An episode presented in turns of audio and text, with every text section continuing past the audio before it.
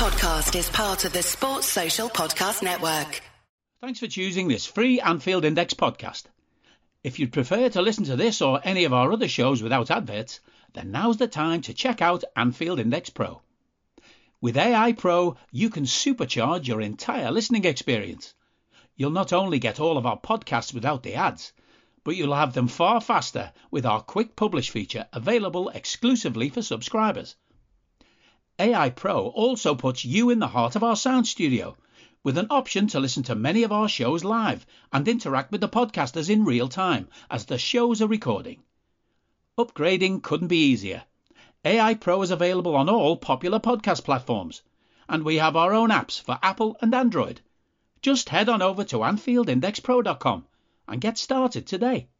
Hello and welcome to your post-match Raw on AI Pro, podcasting to you from a field here in beautiful rural Ireland. I'm Trev Downey, and joining me to give their immediate reactions to Liverpool 2, Leicester 1 in the Premier League from Anfield are Dave Hendrick and Karl Matchett. Feels a while, like a while since we've uh, done a proper game and had a chat like this, lads. And uh, what a weird, weird one we have to talk about tonight it had all sorts of oddness about it and lots and lots of incidents. I feel like we're going to have to give most of the time to talking about the multiplicity of incidents and match.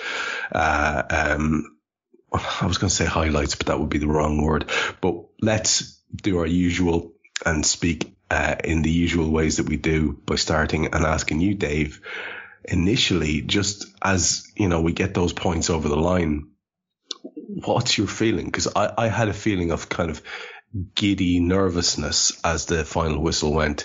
It felt deserved and yet could so, so easily not have been achieved. Trev, just before you started talking, I glanced at my phone, I glanced at Twitter, and I saw someone say, didn't see the game tonight, but based on the stats, it sounds like we deserve to win. Yeah. And I thought, you poor lad. but also, you very lucky bastard that you didn't sit and watch what we just watched. We will play significantly better than that and lose games. And Leicester will play worse than that and win games. We were absolutely awful tonight. The first half display was an abomination. It was an absolute outrage how poor we were. We were lackluster. We weren't competitive. We weren't aggressive. There was no pace, no purpose to our attacks. We had two lads in the first half that sort of stood up and made it seem like they were up for a game. One being Thiago and the other being Darwin, who we just couldn't get into the game enough. But I mean, you can go through the rest. And, and some of them did grow into the game. I thought Trent started fairly poor, but grew into the game and I thought overall was quite good. I thought Virgil and Matip had a bit of a rocky start, but grew into the game and were okay. Robertson was poor. Harvey Elliott continues to display why he's not a midfielder and isn't going to be a midfielder anytime soon. Mo was pretty poor by his standards. Ox was poor by anyone's standards. But in a sea of shit, Jordan Henderson stood out as violent diarrhea and that first half display is one of the worst I've ever seen by a Premier League footballer. Like, and I know people will say, "Oh, you always give out about Henderson." He was pathetic. Yeah. In the first half, he was bad in the second half, but that was a drastic improvement from how pathetic he was in the first half. The goal was his fault. Kieran Dewsbury Hall dog walked him around in a manner in which I was going on Amazon to see if I could get a dog collar sent to Dewsbury's Hall, Dewsbury Hall's house so he could keep his new pet on a leash. It was embarrassing watching him play tonight. It was a shambles. And he, but it, he wasn't the only one, but he was by far the worst. He wasn't the only one, but, but he was by far the worst, I think is absolutely a fair way to assess it. And I, I think you'd need to be some sort of, um, agenda driven loyalist to say otherwise. The the kid had a stinker in that first half. I, I felt for him. It was like it was awful. Um, like you say, less noticeable second half, but there are plenty of people who could um, be having a hard look at themselves tonight, and I think including someone like our star man there. I, I know people don't never want to hear or brook any criticism of Mo Salah, but he, he, he absolutely needs to be doing better for us on nights like that. And I think the, the, the interesting part about it for me was on a night where we were all keyed up. I mean, I heard you guys talking about the match beforehand. I think uh, I listened to you and Karl talk about it specifically and it just felt like this was going to be one of those nights under the under the floodlights at Anfield, etc., etc. Heady atmosphere, and to be fair, the loudest fans in the stadium for most of the first half, and quite a lot in the second, were the Leicester fans. So a lot of things didn't go right. And I'm looking at those stats you mentioned, Dave, and I'm going to use this as a segue into getting Karl's thoughts. It's quite interesting. I think they match quite closely with the same game where Leicester beat us last year in a way that was like, oh my God, you know, and again, uh, Dave said on the show today, if we'd won this, the game against Leicester last year, like, you know, we win the title. Um, 21 shots, which I think was the stat from last year, versus seven for them, which I think they might have had six uh, and ended up with all the points last year, Karl. Um, this didn't feel like that game. This felt like comically open and, and that comedy thread runs through the whole match, but we felt I mean, I say comically, but it was infuriating to watch the openness uh, that that is at the heart of our team. How uh, a, a, a, a um, you know stately home can uh, maraud through the centre of our park and score a goal. Um, a couple of simple one-touch passes, a ball down the side, a ball over the top. All the things that you can use, the most basic tactics you can use running at a team balls down the side, balls over the top. Every one of them made us look vulnerable. I don't know about you, Karl, but I was finding that like massively infuriating. Like I'm still quite angry about that aspect of this match. Are you that person who has everything? The coolest merch and those must have fan threads? Well, over at our Anfield Index shop, we've gone that extra mile when it comes to pimping up your Liverpool collection. From our popular range of bespoke design t shirts, sweaters, hoodies, and hats, to our signature edition mugs, prints, and coasters, all provided with fast worldwide shipping. We have something for every red. We also stock official LFC merchandise and are licensed with the Premier League and UEFA to sell official iron on shirt badges and sleeve patches. As a listener to this podcast, you can get 10% off everything with coupon code AIPRO10. Just head over to AnfieldIndex.shop or find us on Etsy by searching for Anfield Index. Yeah, I have to agree. Um, I think that this was a, a game we did win because we were the better team, but don't confuse that with being a good team. Um, we beat a very, very poor side who had a very, very basic game plan, and it worked like five times against us. They only made the most of it once, but it worked five, six times against us. That's it's a real worry. It's a worry that happens in the first place because it's so basic and because it's happened so many times previously. But it's also more of a worry. I think that we keep allowing it to happen in the game. There's nothing that we really do to change it, not from the sidelines, not from the players themselves. There's no real alteration in our approach. We let them do the same things. And this has happened in multiple matches this season. Um, I mean, the midfield has obviously been the biggest concern across the entire campaign. That's nothing new. Tonight was, you know, it plumbed new depths of lows, to be perfectly honest. It was really, really, I mean, first half there was no midfield, let's be honest. We, we had a one man midfield for most of the game, but even so, there's, there's no excuse for some of the, the, the lax play that we had, for the lack of sharpness. There's no excuse for the lack of competitiveness that we had. There was a lack of, anything really in that midfield other than the man with the number six on his back. Um, I think the the very marginal improvement that we did get second half makes this midfield showing only the second biggest abomination of the night after the fact that uh, just before I've come to come on this podcast, someone's apparently stolen my Toblerone out the fridge, so I'm not happy about that. Here I am with a tea and nothing to eat with it after that despairing performance. Um, but apart from that, there are a few positives to take from the game in terms of individuals, but not loads and not enough, not for a game like this. Um, it's it's one that we should have won a lot more comfortably. As I said, it was Leicester are a very very poor side. They are very very basic in what they do. They don't really have great partnerships or understandings or patterns of their play. It was very very one dimensional in terms of how they broke forward against us. And um, I would think that we will need much, much better in our very next game, let alone across the rest of 2023. I, I don't know about you, but I feel like pausing the podcast and having an in-depth discussion about the crime against Christmas and Karl Matchett's Christmas in particular that is the robbing of the Toblerone. I mean, this seems incredibly relevant uh, and far more interesting to talk about, but uh, we will shelve that atrocity and move on to talk about the one at hand.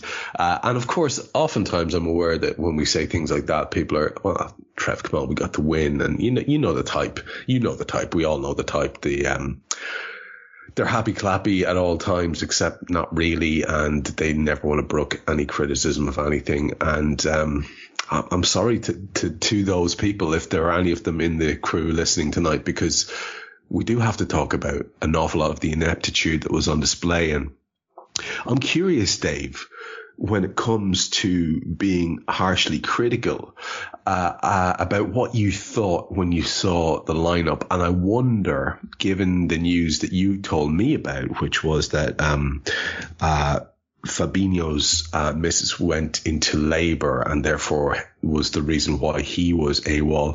I wonder if we could just talk a little bit about the Reds lineup and what you thought about it. Maybe there was no choice because when you look at the bench options tonight, it really screams at potential owners, current owners, fans, and anyone with a brain in their head that we need freaking midfielders now. Cody Gakpo's a lovely, lovely Christmas bauble, and he may actually be an important part of us replacing Diaz temporarily this season and going forward a central cog in the Liverpool machine. Who knows? But the thing that we need are midfielders. And when you look at the team tonight, with Fabinho not being available for selection. He goes with, I thought it would have been Fabinho, Thiago, and Hendo, and I will stand by, I think you guys both thought that as well. I, I would stand by that having been what it would have been. But we were forced to select Harvey Elliott. I say that, um, forced. I, will let you give your take on it in a second. He went with the back four. Well, it was the team that played the last game. Um, uh, Trent, Matip, Van Dijk, Robertson, Thiago, Henderson, and Elliott, uh, Ox on the left, Salah and Nunez. Um, but when you look at the bench, Dave, and this is what I'm taking you up for, is there any real choice here? Because on the bench it's Adrian and Gomez, Konate and Keita. I think you might say something about that chap. Tsimikas, Carvalho, Clark, Bajcetic, and Doak. And there are at least three children there. What's your thoughts about the, the lineup and was there much choice in it really? Um, uh, the, the only options really were maybe you could have started Joe at right back, pushed Trent to the right side of midfield and played a midfield four. You could have done that. Because it was sort of a midfield four anyway with Harvey as a right winger and Ox, you know, playing as a left sided midfielder. Um, you could have started Naby, but a midfield with Naby, Henderson, and Thiago is three lads that want the ball all the time. Now the problem with the midfield with Harvey as well is that it's three lads that always want the ball. You've got to have balance in your midfield. Ibou, it's probably too early. I think he might start against um, Brentford, although with Ivan Toney looking like he might be out for a while, maybe not necessary. Like there's just we've got a, a, number of injuries at the moment. We've got a child starting in midfield who's not a midfielder. We've got four of the ch- children on the bench. Like, this is screaming out to anybody with any cop on. This is not acceptable. This is mm. not acceptable for a team that bollocks to seasons of transition. This team should be competing for the league title and the Premier League and the Champions League. The league title's gone at this point, but the Champions League will not be won with that group of players sitting on the bench. I'm not sure where Caoimhín Kelleher was tonight. I I wonder if maybe there's the possibility that he might go out on loan or something in January, so he's been held back. But no, Jurgen didn't really have much choice. The, you know, one player dropping out, that being Fabinho, created that mess. One yeah. player from what he thought, from one player from what he had against Villa, and against Villa we were good if a little bit open, and without Fabinho we were an absolute travesty. And it was always going to be thus, if we're being perfectly honest. I want to let you have your um, druthers on Leicester as well, but Karl, I'll go to you on them. they started with uh, Danny Ward, much more of whom later, Castagne, Amartey, Faes, and Thomas. Uh, they had uh, Ndidi and Soumaré and Dewsbury Hall and Perez and Barnes and Daka. Now you can talk to us about how that particular 11 lined up because it wasn't in the order, order that I called out there. On their bench is Iversen, the out of favour Söyüncü, Vestergaard and Brunt. Mendy and Tielemans who came on, Albrighton and Iheanacho and Vardy, the latter two who also came on. Um, and you look at that squad and you think, okay, well, there's still remarkably still quite a lot of decent footballers there. Um, much has been made of Leicester's odd form. Um, mostly bad, if we're being perfectly honest. When you were chatting about this, and I, I did listen to your discussion with Dave on it and, and scouted, uh, just let folks know who mightn't have uh, heard whether you think that was, uh, whether that was what you thought they would go with and what you thought of old Brendan's, uh, attempts at a selection there and uh, general attempts overall to make Leicester kind of relevant this season. Um, I didn't think he'd leave Tielemans out, but he was particularly bad against Newcastle. I have to say, it was a very, very poor performance from Leicester all round. And we mentioned the possibility of, let's say, two to three changes through the side because that's kind of what he's been doing. He's just been rotating to see who plays well and who stays in, that kind of thing. Um, it could have gone to two up front, try and put us under a bit more pressure there. He could have gone to a back three because that's what he's done a few times. But basically, it was largely going to be the same with a couple of you know spine alterations, let's say, which ended up being Ndidi in as uh, an extra ball winner, Perez in from the start. Nothing really changed though in terms of their their approach, um, in terms of how they defend, in terms of how they build up. It's quite a, a deep line, let's say, and a deep midfield block as well, but not particularly compact, not particularly um, hard working. I don't think there's lots and lots of gaps to play through which I don't think we really exploited as well as we could have done tonight. Um, they commit a lot of fouls because individually they're they're not quite up to scratch in terms of where they should be positionally with regards to each other at the back. You saw Thomas Faes gave away so many free kicks or should have been free kicks uh, between them just on account of spaces, timing, decision making, that kind of thing. Um, I, I, think they've been desperately poor. I think the, the quality of the players that they have there is somewhat higher than they've shown this season. But as a team, I think they're abysmal. I, I really do. I think this season they've been very, very poor compared to what they should be producing. You know, they were never a team that should be bottom three at any stage of the campaign, even if they had bad start or bad fixtures or anything like that. Um, there are enough players here to make a competitive team, but they play a lot of players who I think are, to be brutally honest, complete garbage. I think Castagne's had a shocking, probably 18 months at this point. I think he's a terrible fullback as a wing back, as an outlet, fine, fair enough. But playing quite a reserved role from fullback, I think he's dreadful. I think Faes is shit. I think tonight he had maybe his most shit game ever, so that's just nice timing. But aside from that, I just think he's a dreadful defender. Thomas is okay, but he's a kid. He's very inexperienced. He needs guidance. He needs you know, good things around him to, to help him grow. And you know, Amartey is very committed and very in your face and he's aggressive and he does lots of good things, but he's not a defender. He's not a centre back at least. Um, so it's a very mix and match side. It's it's quite patchwork. There's no real partnerships there. I don't really like this team this season.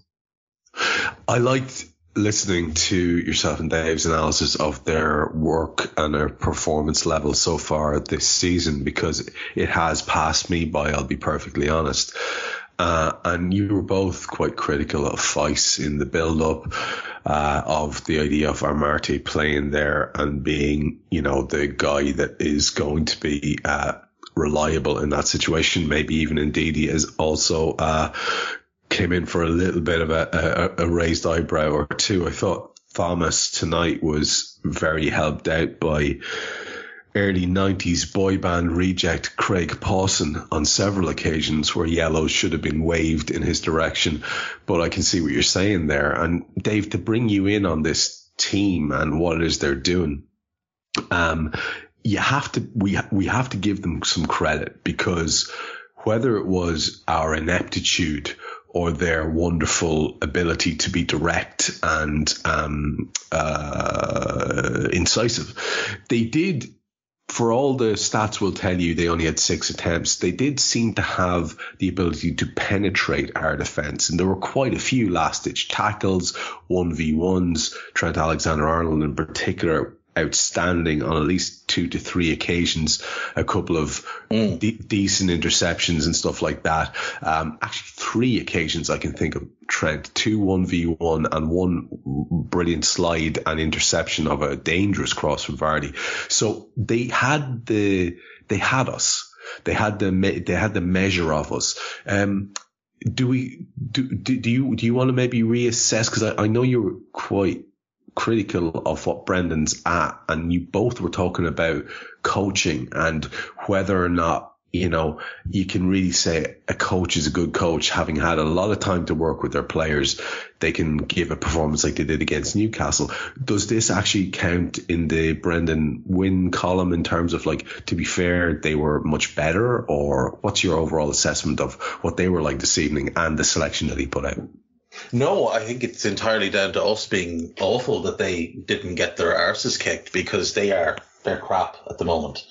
Um, I will give him credit. I thought it was an interesting move to go with Ndidi and Soumaré in midfield and just try and put, you know, legs and physicality into an area where where we didn't have any. I saw Simon Brundish tweet, "How do Leicester press more than us?" And it's very simple. You can't press if your midfield can't run. Hundred percent. As simple as that. Harvey tries his best and he, he does work hard, but he doesn't have any physicality and he's easily bundled off the ball. Thiago, Thiago is, is obviously a very good defensive player, but he's, he's small and he lacks physicality.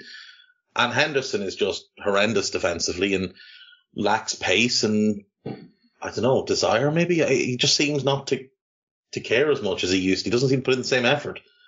Um, I thought a couple of their players played well. Like Castagne had a fairly easy evening's work. Luke Thomas I did okay. Craig Pawson, like you said, helped him out a few times. Um, Wout Faes was was actually playing quite well before the World Cup break and has come back and been well. He's been Wout Faes for the last two games, but you know he scored two of the worst own goals you'll ever see, and he still wasn't the worst player on the pitch. So kind of says it all we should have been we should have been tearing that defense. Wout Faes and Daniel Amartey. I mean, come on, like that's like you're you're being given opportunities there. They've got the worst starting goalkeeper in a league of a number of poor goalkeepers. Yeah, Ward Ward, Ward should have given. They Ward did give us a, a gift wrap chance that we didn't take as yeah, well. And, and we didn't like we never troubled him. He made one half decent save from Mo. Yeah, and the other four of our chances, were, our shots on target, were all straight at him. Like you, Nav and Cosmos have goalkeepers that wouldn't have conceded those shots. Uh, it was just like Dewsbury Hall. I thought was excellent. I thought, other than Thiago, I think he can make a strong case. Dewsbury Hall was the best player on the pitch. I thought he ran the midfield for large large portions. Just had had his way, had loads of space, loads of time. I think he's a really tidy player. He's the type of player I wouldn't mind us adding, uh, not necessarily as a starter, but you know, potentially as a, as a really good squad player that can play a couple of different positions. Um, no, I don't think Brendan deserves any real credit. I just think, I just think our players deserve to be absolutely leathered, to, to be honest. Like, they're the worst team in the league when it comes to defending set pieces. The tallest player I would say in their starting 11 is Wilf Ndidi, who's six one ish. Maybe yeah, Danny Ward might be a bit taller. I don't know, but I'd say he's probably the tallest player in their starting eleven. We have at least three players who are taller than him, and yet our set piece delivery wasn't nearly good enough. We didn't threaten them at all, really, with our set pieces. I think we got one header on target, and it was it kind of bounced off Darwin and, and had lost all its momentum by the time it reached reached the goal line. Like we were just we were just so so poor.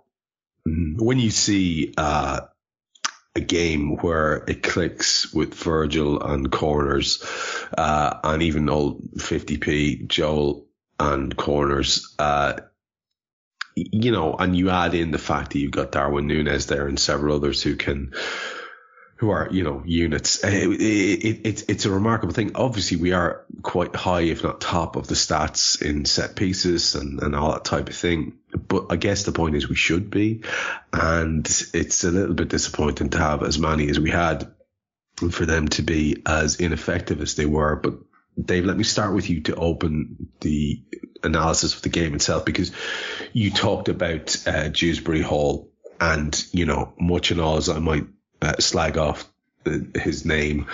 He, he is he's a proper f- Premier League quality footballer. I get what you're saying. He may never be in that top top bracket, but he has the engine, he has the drive, he has the technique, and uh, he really did a lot of great work for them. And after we did have a little bit of an opportunity, I think on the three minute mark, where Harvey had drifted left, played a one two at Robbo before sort of curling and hooking a shot over the bar.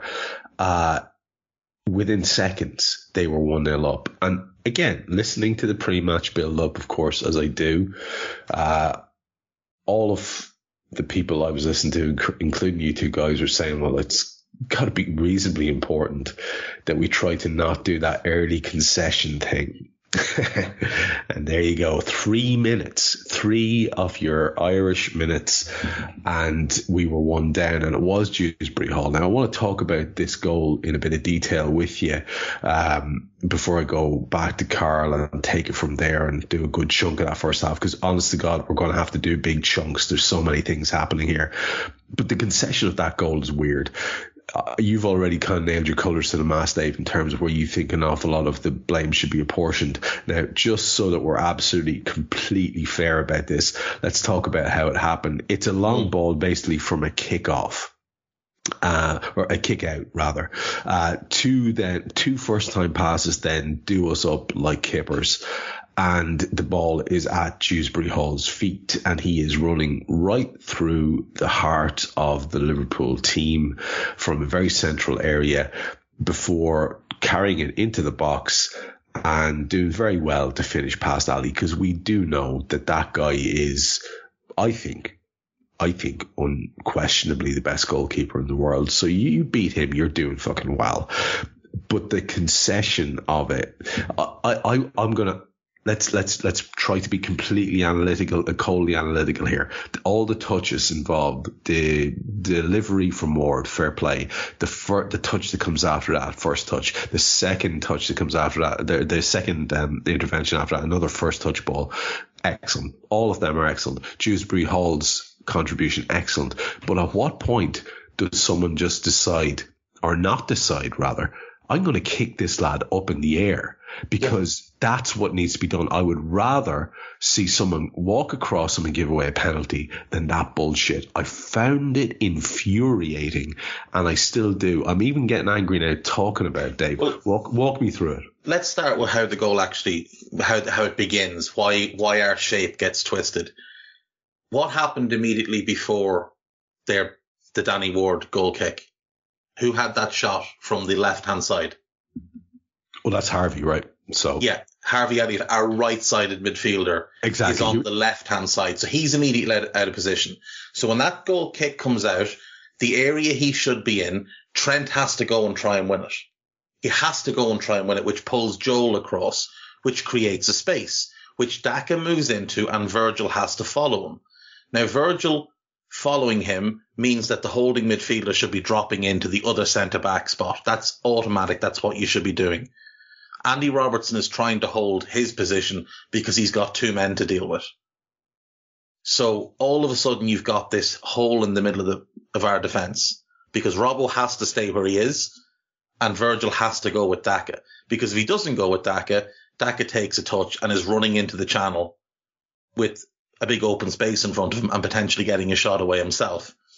Daka plays the ball first time to Dewsbury Hall. That's a 50-50 ball that Henderson should just be clearing through him. He should just be taking man ball the whole thing. When you don't win the initial challenge and he's now ahead of you, you have to foul him. You have to foul him. You're not going to get sent off because you've got covering defenders coming from either side. But he does nothing. And Kieran Dewsbury Hall, is, is a lovely player. He's got a really good technical level. He's got great balance when he dribbles. He's not quick. And yet he runs away from Henderson while dribbling and Henderson doesn't make any effort to get back. It is appalling, Trev. It starts because Harvey is on the wrong side of the pitch for reasons known only to Harvey, but that is part of why he is not a midfielder. And when you ask him to be a midfielder, you ask him to, to do certain defensive duties that are not natural to him. And the natural part of his game, that kind of free roaming attacking side, that takes over and leaves a big hole. But that's not an excuse for what happens afterwards. One person not doing their job. I've said it before. I'm going to say it again. You're only ever as good as your weakest link. And our weakest link is our captain. And it was again tonight and his failure to do his job and his unwillingness once again, and we've highlighted this four or five times before on these podcasts, his unwillingness to take a yellow card for the good of the team is problematic when he's the holding midfielder. Like you have to foul him. You can't do anything else. You're the wrong side because you shit out of the tackle. He's now past you. You've got to foul him. And he doesn't. He doesn't even make a good attempt to get back and tackle him. It's really, really poor. Credit to Dewsbury Hall. But like, when people say, you know, wonder what I mean when they say Dewsbury Hall's not quick, look how long it took him from when he got the ball round Henderson to when he shot. Look how slow that was. Andy Robertson made up quite a bit of distance to get back, having been miles out of it because he was trying to cover two players if if Dewsbury Hall had gone another yard or two, Robertson probably gets to him, but he doesn't have to. It's a good finish, past easily the best one v one goalkeeper in the world, but it should never have happened. Henderson should have dropped as soon as Virgil went. Henderson should have dropped in next to him as the other centre back, and he doesn't. And he gets caught in no man's land, and he doesn't make the tackle, and he doesn't commit the foul, and he doesn't try and get back. Four things and how is there nobody? How, how is there how is there nobody else? Uh, obviously, I take ex- uh, exactly what you're saying on board. Because because we're now playing with ten men because Harvey is so far out of position. But how is there? Everyone else is having to do somebody else's job and their own job at the same time. A hundred percent. But you also have played the game, and you know what it's like to be on a on a pitch. And I know you've played rugby as well. So let's try this one. Where's Peter Stringer with the ankle tap? Let, like, why is there no one? Just take him out. This is yeah. ridiculous. It's ridiculous. It's, and, and, and as long just... as long as long as we can see goals like this, Dave, we are going to be. We, we have the smell of vulnerability about yeah. us, and, and will hold us for the rest. It will hold us. We're soft. This is a soft team. Right soft, now. yeah, yeah. There's no hardness to this team. This team, when it was winning, had a toughness to it. It had an edge to it. It had a bastardry to it. And a lot of that was Sadio, and Sadio kind of set the tone for a lot of that. But Robbo, Robbo doesn't seem like he has that same intensity, that same fire. Virgil certainly doesn't seem like he has it. You're missing Fabinho, who's, you know, high on the bastardry meter. Without Fabinho with the two lads, and without Mane and with the two lads, like, you go through our team. Trent's a nice guy. Joel's a nice guy. Harvey's a nice kid. Henderson's, you know, the type who walks grannies across the road. Thiago's a lovely fella. Mo's a lovely fella. Ox is the nicest guy in the world. Darwin's the only one with a bit of a prick, with a, with a bit of prick about him. And like, he can't, he can't do the defensive work when he's at the other end of the pitch. But there's just, there's a lack of the magic word. There's a lack of intensity in this team.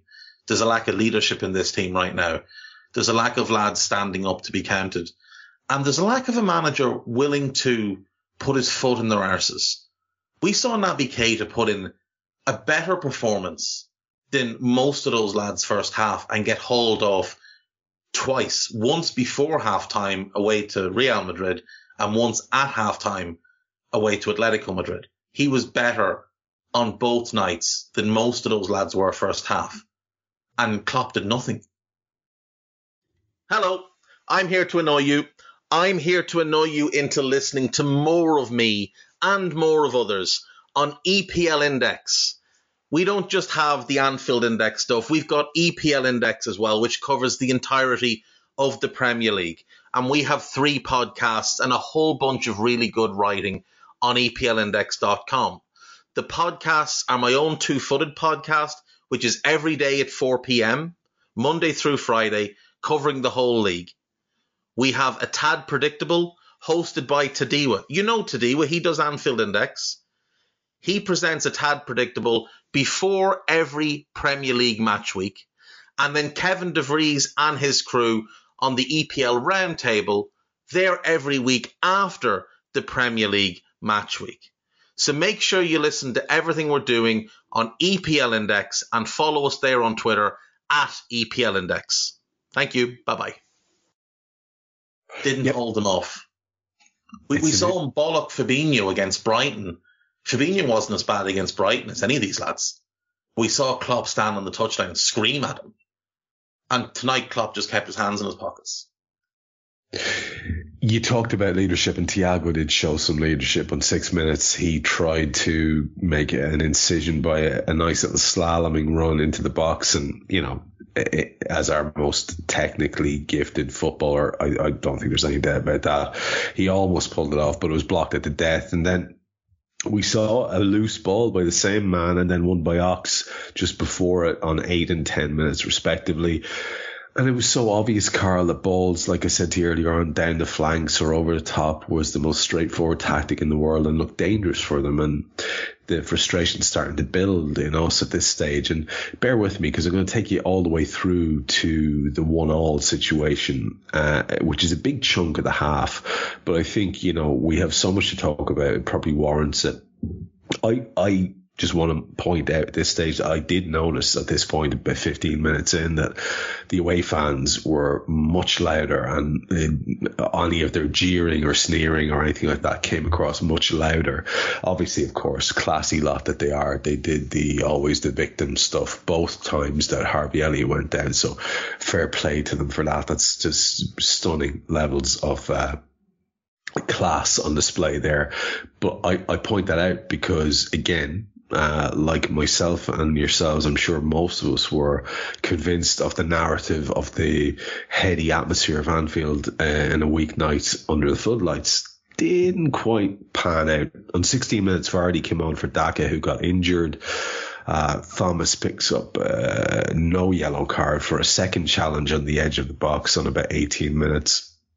Uh, the second one's certainly worthy of a yellow one uh, on its own. And uh, given that he'd done it just the same a couple of minutes before, you would have thought he would have picked one up. But no, like I said, boy band Pawson wasn't into it. Thiago did brilliantly versus Barnes in a challenge as they broke from that free kick. Actually, uh, on a 19 minutes, there was a pretty dangerous Vardy cross in, and Trent had to make that intervention I mentioned earlier on, uh, sliding in to prevent it from uh, getting into the guy who was coming in on the back back post.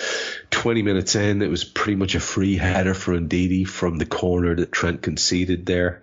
Uh, another chance, we have to admit. 22 minutes pace uh, from Darwin, a lovely pullback. His first intervention in the game, really of note, because he hadn't been played into the game at this point. We we chose not to use that side of the park.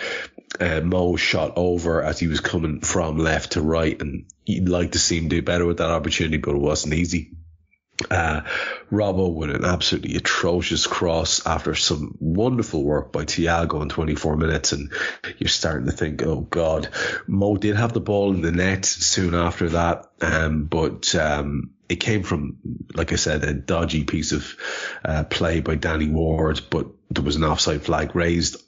Didn't fully understand where the offside occurred, but Jamie Carragher told me it was definitely offside before he even saw it. So I, I obviously agree with Carra. Um, an absolutely appalling ball by Jordan Henderson after some great work by Thiago. Uh, in a repeat, you know, Thiago's doing great stuff, lays the ball to a colleague who makes it balls. But first it was Robbo, now it's Hendo. Uh, absolutely awful in 27 minutes. It's like literally so bad. It was a ball to nobody. There were options everywhere, and he did this little dink into the middle where nobody was. And again on 31, like four minutes later, he's doing the same thing. A terrible giveaway of, the, of possession. And we were lucky that they failed to take advantage of it with a poor pass. It led to a corner and a bit of possession for them, but thankfully nothing came from it. I'm sorry, but this is the absolute like whatever the opposite of a purple patch is. I don't know why a purple patch is good, but let's like like let's just call this a brown patch for Jordan Henderson uh, uh, because he then lost the ball uh, after we had regained the ball. He's having a mare. Uh, Elliott goes down injured on 34. Looked like a bad knock, but he stayed on. Henderson does have a token shot in 38 minutes, but again, it's one of those by the book things. And then through the magic of Christmas, Karl, on 37 minutes, we are level and it is a fight uh, with an own goal. And after a little bit of pressure from the Reds, Trent whips in a cross that when you look at it in the replays is easily going into Danny Ward's arms.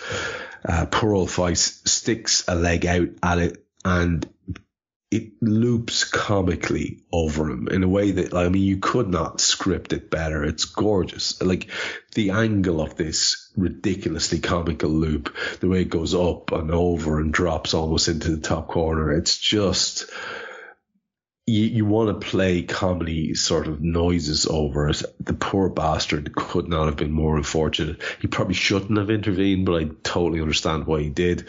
Uh, and we're one all. And I don't know, Karl, if at that stage we deserved it. That's 37 minutes. Talk to me about the goal, such as it was that we achieved, and anything else you want to pick out from that big chunk that I left you with there.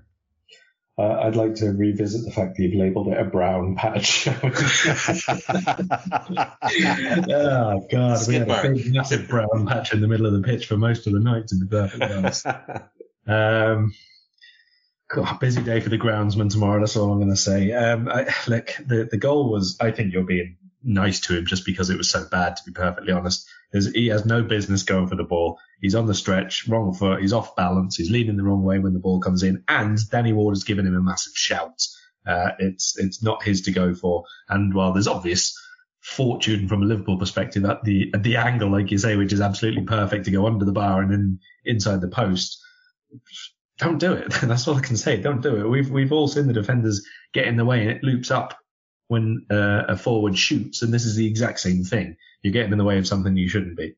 So um, good for us. I don't know honestly that we were exactly battering the door down, but we'd had lots of ball in the final third without doing too much to it. I think I think you mentioned the two of them most guilty, Robertson and, and Henderson, have given the ball away with dreadful um, both technical and decision making um, aspects of passing. But Trent's delivery wasn't great in the first half. Um, Elliott had a couple of nice combination passes in the in the first half, but actually wasn't very good. He was very weak and made a few bad decisions as well. So our build up in general was not good at all. We had a lot of the ball in a few areas, but like what was it, 20, 22 minutes, something like that, before we really gave Darwin something to run. And the first time he went on a run, he absolutely destroyed Faes. Absolutely destroyed him. Like took two touches, I think, and the defender was not within five yards of him. And it was on an inside turn as well, all right foot on his left hand side. So it wasn't exactly that close control from, from Darwin.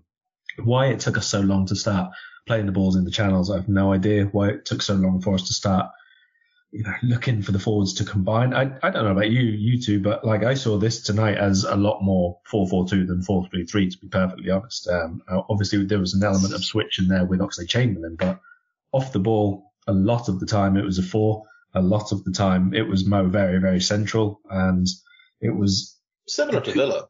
Yeah, it was. It was. I mean, I even well, Harvey was, was even wider than Henderson. Was. Yeah, I thought it was a little bit more than Villa tonight, even to be honest. But even so, more to the point then why we weren't really getting the forward to combining so early on because it took ages for us to start looking to play the balls into feet or balls into the channels for them to, to chase down or anything. So that whole period of the game, I think is much the same as I said at the start of the podcast. We were better, we were the better side, but it wasn't because we were a good side. We just had more of the ball. We had a lot more ability to get the ball back and put it Mm, to the start of our build-up play, and I suppose by that I mean we had some build-up play. They didn't. They sort of went direct most of the time, but it was really poor on and off the ball for us. I thought overall this was a a rather stinking fetid first half performance. Stinking fetid, if you don't mind. Could you doubling down on the brown patch imagery? Uh, wonderful. Uh, I, I, I agree entirely. And, and Dave, this the first half ends with another point of note.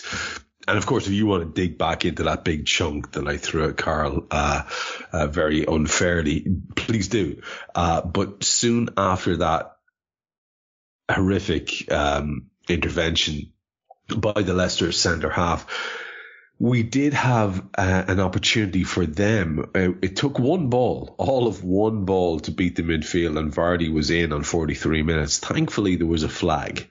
Uh, and then in that same minute, we saw Trent carry the ball the length of the field, cut in and fire over uh, on his left foot when I guess if he had steadied himself a bit more, like you would say often about Andy Robertson, if we're going to be equal in our uh, uh, you'd like to see the guy just take it easy, lads, you know, because he's so, so very good. And it was actually, you know, he's clear in, he has a clear strike on goal. You'd like him to see, you'd like to see him be better with that uh, particular peg. That's harsh, perhaps, on 44 minutes uh, harshness continues because they end up being 2 1 down.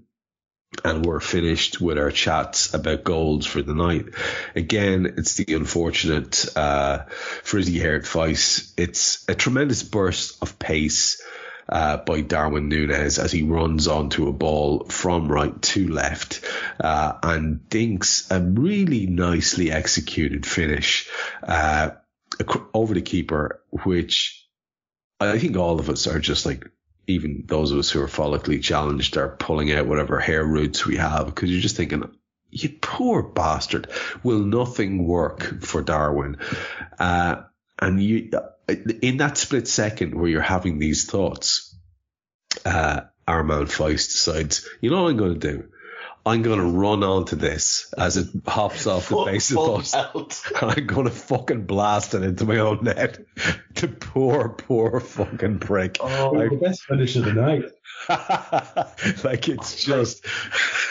Kane and Henderson both tried to do that finish in the second half, but it was only him who managed it. He's the only one who managed to execute it. What do you reckon, Dave? Talk to us about talk to us about the the, the, the goal if you want to uh, focus on a few things, uh, but also the balance of that first half. Any, anything you want to pick out? I, I tweeted after the first uh, Faes own goal. That's the funniest own goal I think I've ever seen. Yeah. Because there was no need for him to make an intervention. The ball was rolling into Danny Ward's arms. And for some reason, he flings himself on the ground. But it's the quality. It's the quality of the intervention. It's the it just, it's the arc, the arc of the ball. The arc of it. Oh. And it oh. seemed to take ages to drop into the net. Yeah, yeah. And then when the second one went in, all I could think to say was, "That's hilarious," because again, there's no reason for him to do what he does. Like you're running back. Surely, surely you're watching the ball and you can see that the ball is spinning and is either going to hit the post or it's going to spin wide of the post or it's going to go in, right? It might go in, but either way, you tearing back like that is, is not a good thing. Because if the ball does come to you, you're moving far too fast to actually do anything with it other than what he did. Like that is, that's a seven minute spell that's about as bad as anything you'll ever see. Like Karl mentioned earlier when, when Darwin roasted him down the line, but what Karl f- failed to mention was when that ball was played towards Darwin, Faes was significantly closer to the ball than Darwin was. Yeah. And Darwin still got it and just ran past him. But I, I, I was, as, as he went through on his left foot and he chipped it, I was just willing it to go in. He probably should have just gone low with it and just tried to roll it past Danny Ward, who was miles off his line. Should we talk about this? Should we talk about this for a second? Because obviously it's going to come up again because there's another one where in the second half he's bearing down goal on his on his right foot and uh, he And he tries he, to put it in the top corner. he tries to bury in the top corner the, absolute handbag, uh, and and you, you, you like I love the lad. I love this kid. This I, this is Suarez 11 12. Yeah, Trev, where that's what I'm thinking. struggling for goals and he was trying to score the Or is it Crouch? goal. or is it Crouch? Let's be honest. It, like, It could well, no, but Crouch, Crouch couldn't do the things that Darwin does. Crouch, when he wasn't scoring, was struggling to impact games, but Suarez was impacting games, but he was trying too hard. Darwin is having a huge impact on games, but he's trying too hard. I mean, the second goal he makes, he made a brilliant chance for Mo before this an absolutely brilliant chance with, with the Faes one where he, you know, drove inside, cut it back for Mo. And all you want Mo to do is just wrap his foot round it and send it into the far corner. He makes that brilliant chance for Mo in the second half where he splits their defense with a great pass. Like he's doing all the good things and he's an outlet and he's chasing and he's harrying and he's harassing them.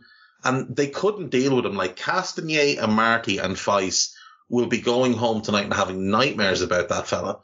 He is absolutely hounding people. He did the same thing against Villa. Absolutely gave um, Ezri Konsa and Matty Cash a chasing throughout. So- So at this point, just to get a definitive take, and I understand there's lots more evidence to be presented to the jury in the second half uh, rundown, which we're going to do in a minute. Are you quite high on Darwin at the moment? yeah. Oh yeah. Yeah. I think Okay. I think he needs a couple of things to go his way. Like he needs one to scuff in off his knee or off his arse or something.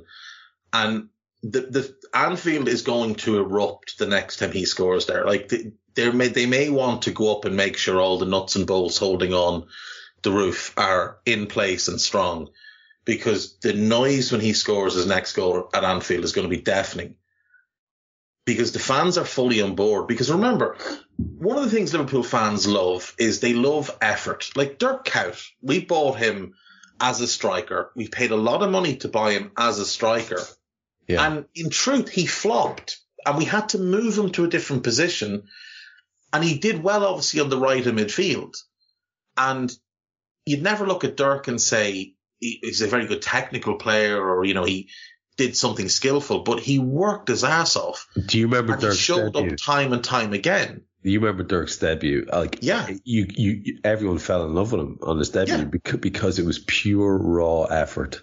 Uh, That's and what this lad, I think, is offering us. I- I agree. You could see it from about 75. He was shattered, but he was still chasing every ball and still harassing their defenders and still trying to set them all up.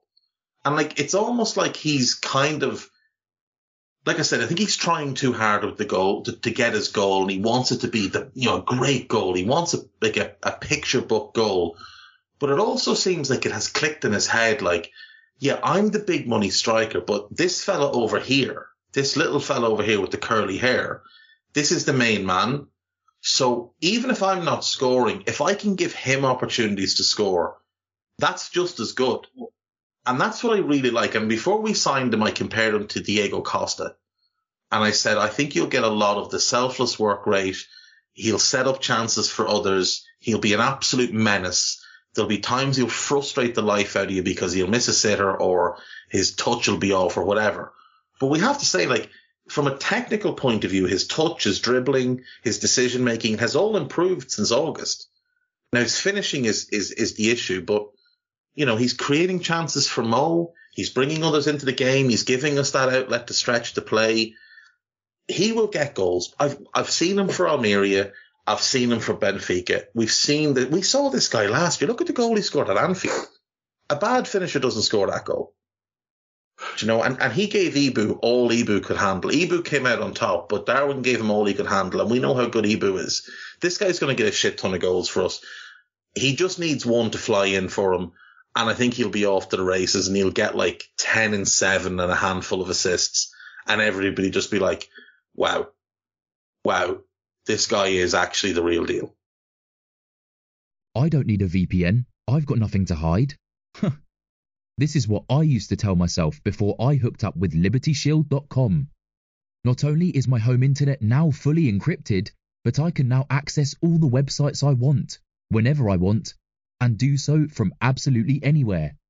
As a Liverpool fan, I love to know I can now watch every match, regardless of whether it's on UK TV or not. My Liberty Shield VPN makes sure nothing is blocked and guarantees me super fast streaming speed throughout that match. You can get connected right now with their software package, which includes a 48 hour no obligation free trial and instant access to their apps for Apple, Android, Fire TV, PC, Mac, and Android TV. Or go a step further like I have and get one of their pre-configured VPN routers. These small but powerful devices allow you to easily connect every device in your home to VPN, making it the perfect solution for smart TVs, mag boxes, and games consoles. Visit libertyshield.com today and use coupon code AIVPN25 to get 25% off at checkout. Karl, you can hear the affection in the in the uh, in the stands for this kid. Uh, e- even someone who's as notoriously negative as Jamie Carragher is talking about the positives of Darwin Núñez because you have to be a sort of a particular type of sepulchral naysayer to want to focus on what's not going right, which is, of course, the fact that the ball's not going in the net as often as we'd like. And yet, let's look at the stats in general and let's not be too stupid about the fact that he, he has scored goals for Liverpool. Uh, we want him to score more. And where are you landing on this uh, in terms of what you're making of, let's say, the combos with Mo, the the the the, effort levels being displayed by this kid, the the the pace.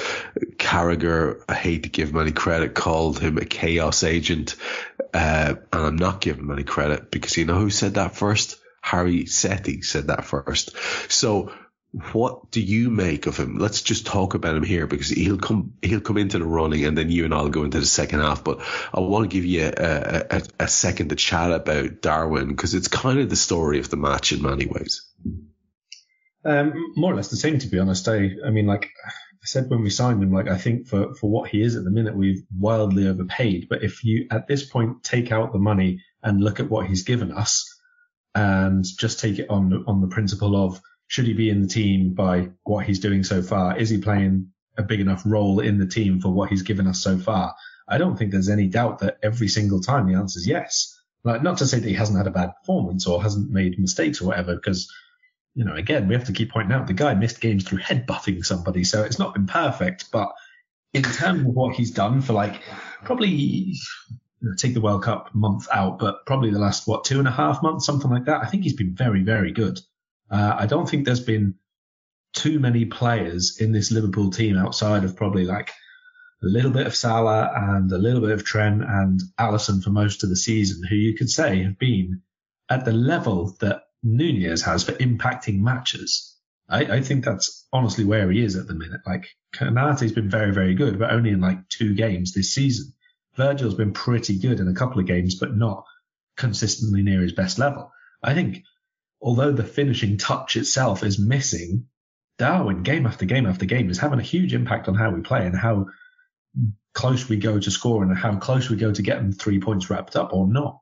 And I don't think that there's, like I say, too many other players who can say that they've been consistently so effective for us. And it's not just because he's chaotic. It's about the fact that he's doing his job very, very well. He's occupying defenders. Take out again the side, the fact that you think it's exciting or it's, you know, it's notable because of the speed that he plays at, the job that he has, occupy the defences, link up play in the final third, create shooting chances for yourself. He's doing all of these things with regularity. They're not all quite going in at the minute, but he must be on, I'm not sure, maybe three, four times he's hit the woodwork already this season as well. Those are really fine margins. Very, very close to being, you know, a 15 goal season uh, already. But even so, he's like, he's very nearly double figures already. We're not halfway through the campaign yet. And there's a lot more to come. Like, like I, I, I wouldn't have been surprised to see him get a hat trick tonight. I said that in the, in the podcast. Like, I think if you give him the right service, these are defenders, Faes and Amartey, who he could absolutely destroy. And to be honest, I don't honestly remember him going up directly against Amartey too many times tonight, but Faes certainly had like two or three runs off him. didn't get close to him. One or two aerial battles which he won. Uh, the couple of shots that he had when he was sprinting away from defenders, nobody got near him at all. Like this is only the beginning still in terms of his integration into the team. So you can expect that even if nothing else improves, that will, the understanding will, and the runs that he makes will. I think in the last couple of games, him and Salah have exchanged what three really clever passes and runs between them now to create shooting chances. That's huge. Like centre forwards don't always link up that often. It doesn't sound a lot, but it is actually. It really is. And, you know, I want to take you up as far as somewhere around halfway through the first half, the 70th minute or so. Uh, talking about, sorry, the second half, talking about the second half activity, Pearl Faes uh, was starting to get whistles from the Kop in the opening goings of the second half, uh, gave the ball away and whistled uh, to within an inch of his life. And at this point, I feel uh, it incumbent upon me to point out, maybe this is a pun that other people have heard before, but I hadn't. Uh, my Twitter pal from Australia, Nathan, said that he thought Faes was going to find his name in a Brenvelope. What? That's fantastic. I'd never heard that before. If that's an old thing, I, I apologize to nobody, but Brenvelope. Wonderful. 48 minutes, Barnes had a cross shot, which needed tipping away from Ali. Ali himself then played a fantastic ball to Darwin on 49, but they just kind of crowded him out. 50 minutes. Trent, Trent's throw in is absolutely perfect. It goes into the middle of the box where Henderson is running from the edge of the box to the center of the box. He has all the space in the world but he pulls his half volley narrowly wide of the left hand post as he's facing it. And honestly, I think that's a really, really good opportunity that should at least have been on target. 52 minutes, Mo slid one wide. I think again, a really good opportunity. It's an inexplicably bad finish after some brilliant work by Darwin Nunez and a through ball from him uh, from left to right. And that's two fantastic opportunities spurned on 50 and 52 minutes where the game should have been dead, in my opinion. Uh, Karl say whether he agrees or not. 53 minutes, Barnes got in on goal. Uh, it kind of deflected off Joel and bobbled across the one yard line. It was a dangerous moment. We could have done without it, considering the game should have been over at that point. Some great sweeping by Ali versus Vardy on 55. They brought on Tielemans for Ndidi on 58. 60 minutes. Dewsbury Hall had a free header from a Castagne cross. He makes a mess of it, to be honest. Um, Harvey is just literally watching him uh, Harvey had let him run away from him uh, to double down on the point that Dave has made earlier on. I've made earlier on. Harvey Elliott is not a midfielder. This is this is why we can't do this. It's not okay. Like the guy just literally strolled into the box on his own, and if he had anything about him at all, he should have. Uh, for them. 61 minutes, we bring on Naby and Tsimikas for Robbo and Ox. We need Ali to be brilliant out to the edge of the box on Vardy at 64 minutes. Uh, there's a fantastic opportunity for the Reds in 65. A great ball by Joel Matip, who's off on an adventure, and he pings it at Darwin's feet. He plays a 1-2 at Mo, and Darwin blasts it over the top on the right hand side of the six-yard box from a narrow angle. They bring on Soumaré. Uh, sorry, is it a yellow card for Soumaré on Thiago on 66?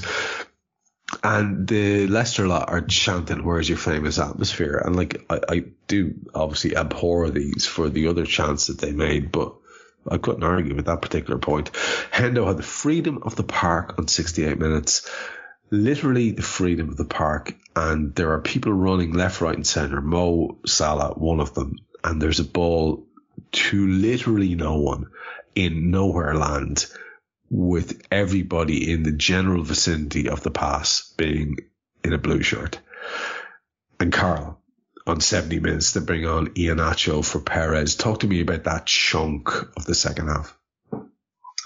Um, we should have wrapped up the win with that third goal. I think the Henderson one, I, I, am not honestly sure if I think that it was a fairly decent hit because he's gone such pinpoint to get it in the far corner sort of thing, or whether I just think that that was the best thing he did all game long. um, because the second half actually started with him firstly passing the ball straight to them and then secondly trying to I'm not really sure what loop a ball sort of half a clearance, half a pass over someone's head and again straight to them. And that was the first two touches of the ball he'd had. And then the third one was the shot. So I was like, oh, maybe that's a bit better. But honestly, it was very, very frustrating to watch. And I assume it's very, very frustrating to go through for him himself as well at the time. But then a couple of minutes after that, he's having to go at Harvey Elliott for misplacing a pass. And I'm thinking like, lad, it's an order sort of thing. Like, you know, I mean, it's like, uh, Elliott, like I said, I think Elliott was, he had a few nice combination passes today. It was pretty quiet overall. Didn't like create loads of stuff or anything like that. He was a bit weak. He was a bit lax in too many passes, that kind of thing. But I, I think that, there has to be plays. he didn't actually, he didn't misplace it. He played it to Henderson, mm-hmm. and Henderson chose not to step forward and take the ball. Yeah, it, yeah. And indeed, he nicked in. That's not on Elliott. That's on Henderson. Yeah. You can see that man is there. Yeah. Step towards the ball, and you know if he if he runs into you, take the contact. But don't um, turn around and start bitching at the 19 year old when you're the worst player on the pitch by a country mile. I think like the rest of the period after that, much the same. I mean, we were a bit better than them in terms of our build-up play because we had build-up play. The the ball from Henderson to absolutely nobody came after another one of Face's walkabouts, uh, where he just strides forward 30 yards for no reason whatsoever. He did this like four times against Newcastle again, and all you need is runners, players to fill that gap, and someone to put the ball there, and he didn't. He put it miles and miles beyond everybody there were multiple opportunities like this to kill the game off, and we absolutely should have. And Salah's one, you know, again, the great ball from Nunez that I uh, referenced earlier on. Salah has to score that, even though it's on his right foot. He's got to be doing better than that against, you know, let's let's face it, a substandard goalkeeper. Get them on target. We haven't really done that en- enough again. Um, we were okay in terms of our on the ball stuff. Again, off the ball, I don't think we were very good. I actually disagree with what Dave said earlier about Matip. I thought he had a really poor game tonight. He started bad, and I don't think he got all that much better. Uh, every time he got pulled out into the channel, didn't deal well with it at all. Um, anytime he was sort of tried to play forward into the midfield lines, I don't think he really picked the, the right balls tonight. His, his long passing was, was not particularly good either. Um, and a couple of times later on, he put us under a lot of pressure when it was completely unnecessary. Uh, I, th- I think he was well off it tonight, to be honest.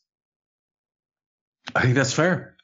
Uh, bar his one great ball in defeat to Darwin, I think it was. I, I, I think that's pretty fair. Uh, Karl, I'm going to come back to finish with your uh, finish with your thoughts uh, about the match overall in a second. Uh, we'll finish the show out with Dave's, but Dave, between you and I, let's look at the last chunk of the game from about 71 minutes where there was a decent Naby ball in. Uh, Virgil knocked it down to Mo.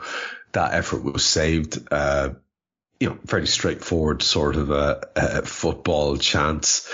Uh, and again, made me sort of raise a little eyebrow about Salah in the same way I did, as I did last year, and, and, and I think people may have been vaguely frustrated, and I honestly couldn't give a flying fuck because this guy is brilliant. Like he's a world class footballer. And if Liverpool are going to win things, he needs to be that all the time for us to do it. So my frustration with him is always based on a higher level than anyone else. So let's just put that in context first. On 73, I thought Trent was brilliant uh, versus uh, Harvey Barnes. Uh, uh great win. And then plays the ball breaks to the captain who gives it away. Then Trent has to be brilliant again on 74 minutes versus Barnes, and then Joel uh, gets uh, done just before him, uh, before that uh, opportunity for Barnes. So to be fair, Trent with two excellent bits of defending back to back minute after minute, uh, based on the shortcomings of others.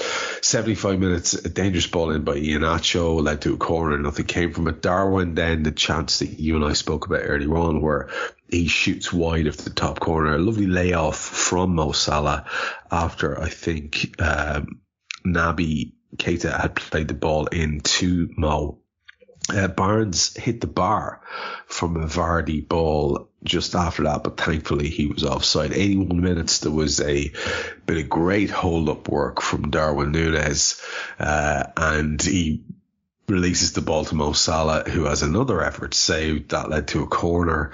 Uh, Darwin's header at the keeper from that corner um, from Tsimikas. Uh, Harvey was down again on 83 after another heavy knock, knee and ankle this time. Uh, Joe Gomez and Stefan Bajcetic came on for Trent and Harvey. And I'll be honest, at this stage, I was thinking, yeah, uh, buy some players. Uh, 85 minutes uh, that was 86. We saw a decent Tsimikas run uh, that led to a corner. A great challenge by Bajcetic on 88 minutes, which is nice to see that side of our uh, young child coming onto the pitch as well. Four minutes were added on and nothing really else happened at that point. So I don't know where you want to, what way you want to do this, Dave. If you want to wrap it up and get out early, you can give me your thoughts on the game overall and that part of it uh, and plugs and all that. Uh, but I'll leave it up to you. If you want to chat about that chunk and then I'll go to Karl and then go back to you, leave it completely up to you at this stage. What you reckon?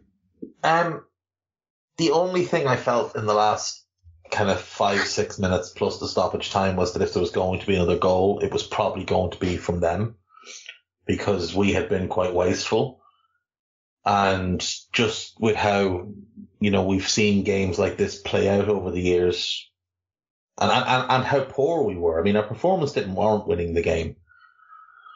But, um, no, look, we got three points and that's, that is the, the most important thing. And it, we, we bring this year to an end and hopefully, hopefully these lads cop themselves on ahead of Brentford on Monday.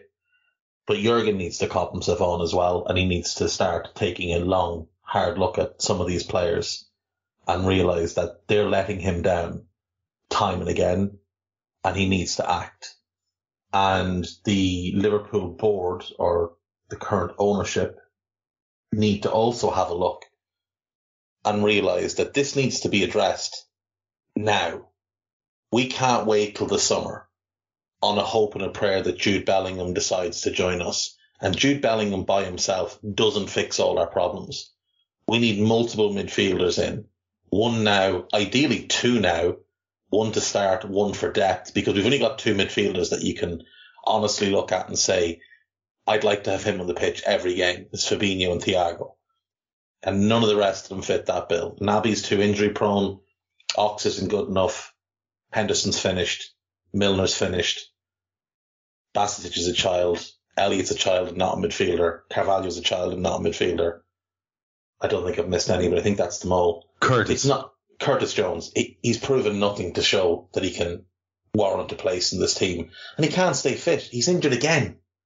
He's injured again. He's missed basically the whole season.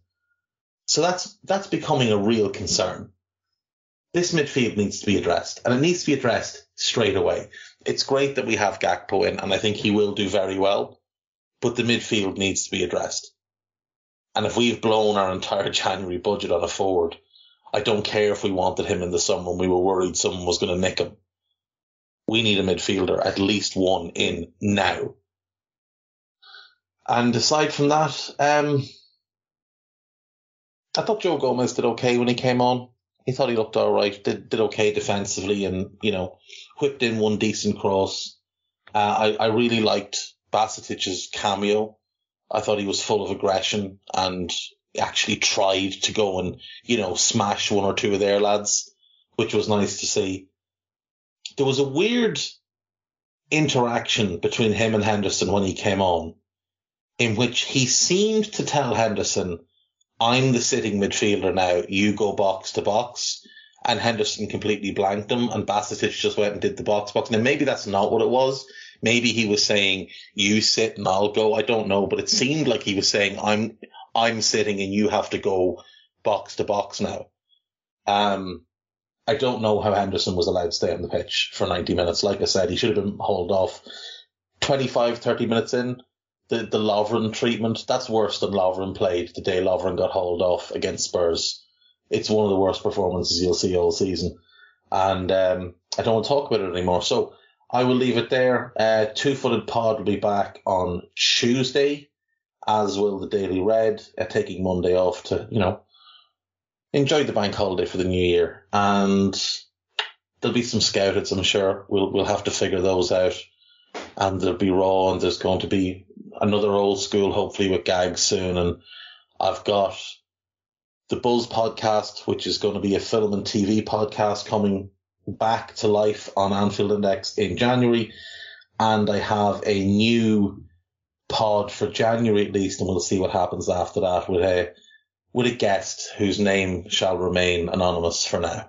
Dude, stop teasing us. No. Come on, what's happening? No. Break it, break it I'm here. not allowed. This is uh, listen. This it goes above my pay grade. Don't mind Gibbo, just tell me. I'll tell Nobody's you off air. I'll Nobody- tell you off air. Ah, crap. Also, I can't believe you're doing a film and TV pod, and I haven't gotten a specific WhatsApp about being on it. For the You love, will be on it. I, but we can't, I can't even get you on to do our own podcast.